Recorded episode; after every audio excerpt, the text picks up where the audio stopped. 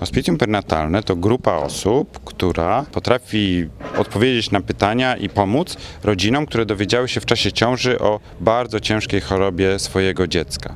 Gdy lekarz stawia diagnozę, często dotychczas, gdy hospicjów pernatalnych nie było, rodzice zostawali z tym problemem sami. Musieli sobie radzić sami, szukać wśród znajomych, dowiadywać się, co teraz chcą zrobić. Pomocy nie było żadnej. Natomiast dziś mamy z jednej strony osoby, które są w stanie udzielić informacji, jak będzie wyglądał poród, jeśli zdecydują się na poród, jak będzie wyglądała opieka nad dzieckiem po urodzeniu, jeśli do urodzenia dojdzie, czy będzie jakaś pomoc, jeśli dziecko będzie żyło, będzie w stanie takim, które pozwoli na wyjście do domu. To są specjaliści, którzy odpowiadają na te pytania, pomagają przygotować się do porodu, pomagają przygotować się do opieki poporodowej.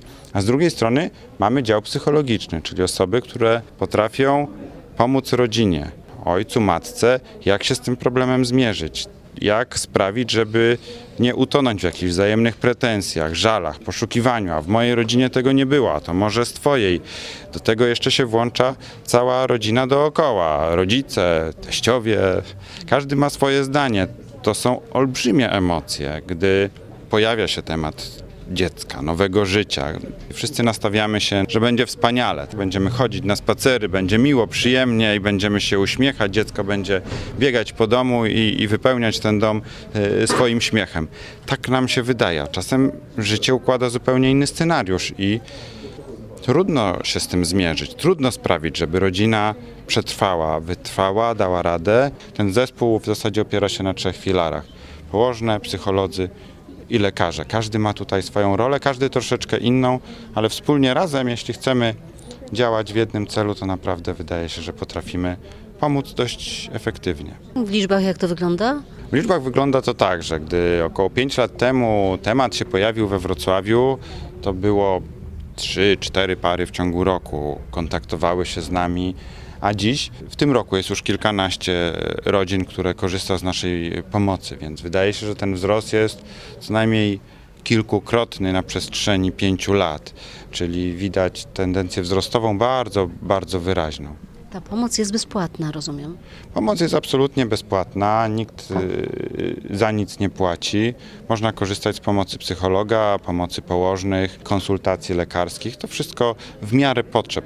Każda sytuacja rodzinna jest troszeczkę inna. Czasem ta pomoc jest potrzebna bardziej takiego lekarza, czy bardziej jest potrzebny specjalista w takiej dziedzinie, ale to wszystko my staramy się sterować, podpowiadać rodzinie, tak? bo też naszą rolą jest właśnie podpowiadać, troszkę pokierować tymi ludźmi. My nie zastępujemy całego systemu opieki zdrowotnej, my nie prowadzimy swojego położnictwa, my sami nie, nie, nie, nie odbieramy tych porodów, natomiast pomagamy rodzinie odnaleźć się w gąszczu różnych procedur. W praktyce dziecko jest gdzie? W szpitalu, czy na przykład w domu?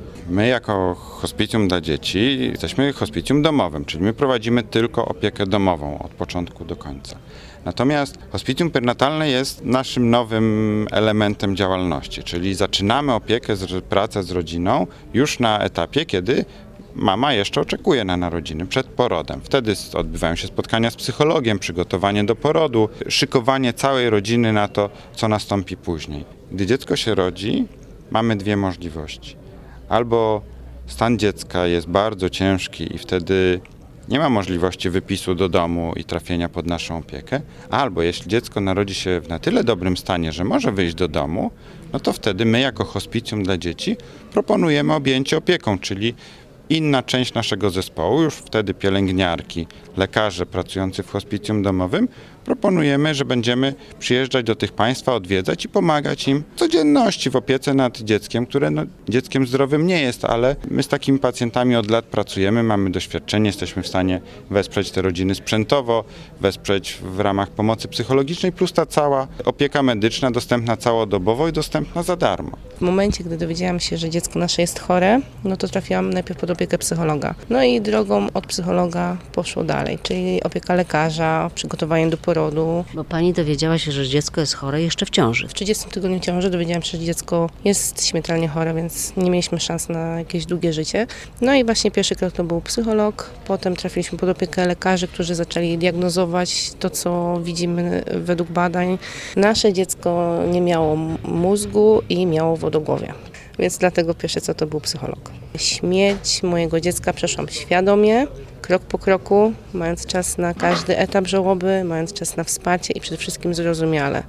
Miałam wszystko wytłumaczone, a to jest bardzo ważne. Nikt nie posługiwał się językiem medycznym, tylko językiem zrozumiałym dla nas, jako rodziców, gdzie my potrzebujemy wiedzieć wszystko Gdzie ten poród był? Poród mieliśmy ustalony wcześniej ze względu na to, że, że dziecko było z wodogłowiem, mieliśmy y, na Borowskiej. Urodziło się dziecko, zostało w szpitalu razem ze mną, więc kontakt z dzieckiem mieliśmy do samego końca. Mieliśmy cały czas lekarzy przy sobie, no i cały czas psychologa przy sobie. Dwa tygodnie miało dziecko, jak odeszło od nas. Jeszcze mieliśmy opiekę tak naprawdę nad starszym dzieckiem, bo jeszcze mamy pięcioletnią córeczkę i również otrzymaliśmy pomoc dla Hani. Tu bardziej chodziło o psychologiczną pomoc, żeby jakoś jej to wytłumaczyć, bo to było dziecko wtedy dwójpółletnie, więc potrzebowało też wytłumaczenia, no bo świat się wtedy tak trochę zawalił, tak?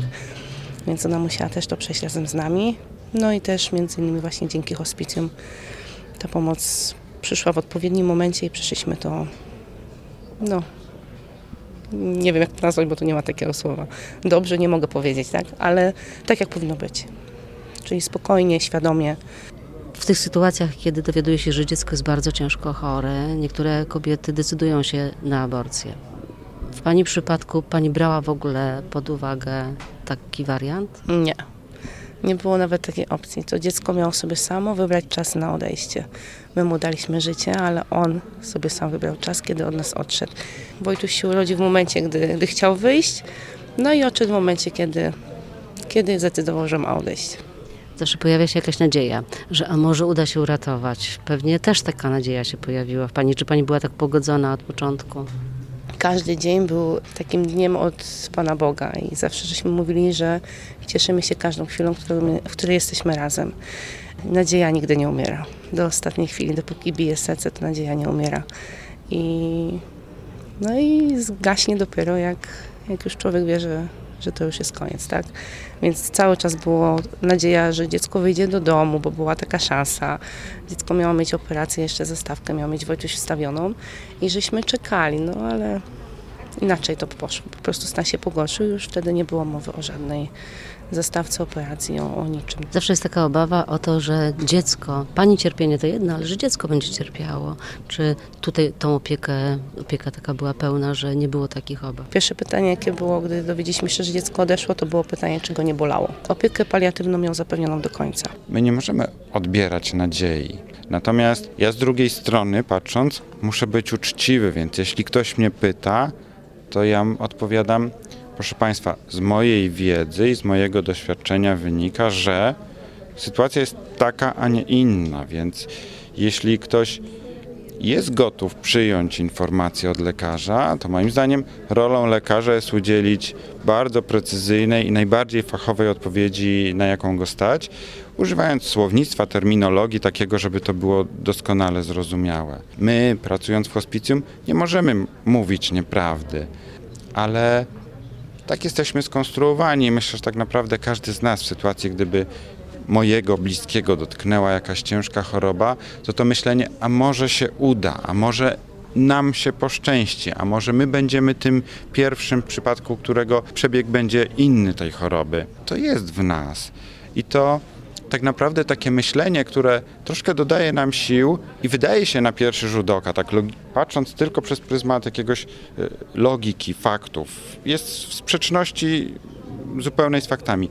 To takie myślenie w człowieku się jest miejsce na to, żeby mieć trochę nadziei i rzeczywiście patrzeć na chorobę realnie, czyli to, co, nie wiem, komputer nie byłby w stanie tak funkcjonować, ale człowiek tak funkcjonuje, że z jednej strony znamy prawdę, rozumiemy, jaka to jest choroba, a z drugiej strony ten promyk nadziei zawsze w nas jest. Myślę, że, że to jest też na swój sposób taka wielkość człowieka, że potrafimy przejść ponad, nawet w takiej sytuacji niezwykle trudnej, bo, bo, bo dzięki temu tej odrobinie nadziei chyba żyje nam się łatwiej, chyba jesteśmy też dla siebie trochę lepsi, chyba stać nas na jakiś uśmiech, pomimo tego, że sytuacja jest bardzo trudna i, i taka dramatyczna momentami. Ludzie zdrowi planują sobie, co będą robili za 10 lat. Rodzice chorych dzieci myślą o tym dniu, dzisiaj. Tego nas uczą pacjenci. Tak się zachowują dzieci. Dzieci chore, te, które z nami mogą rozmawiać. Część pacjentów z nowotworami jest w kontakcie, bo choruje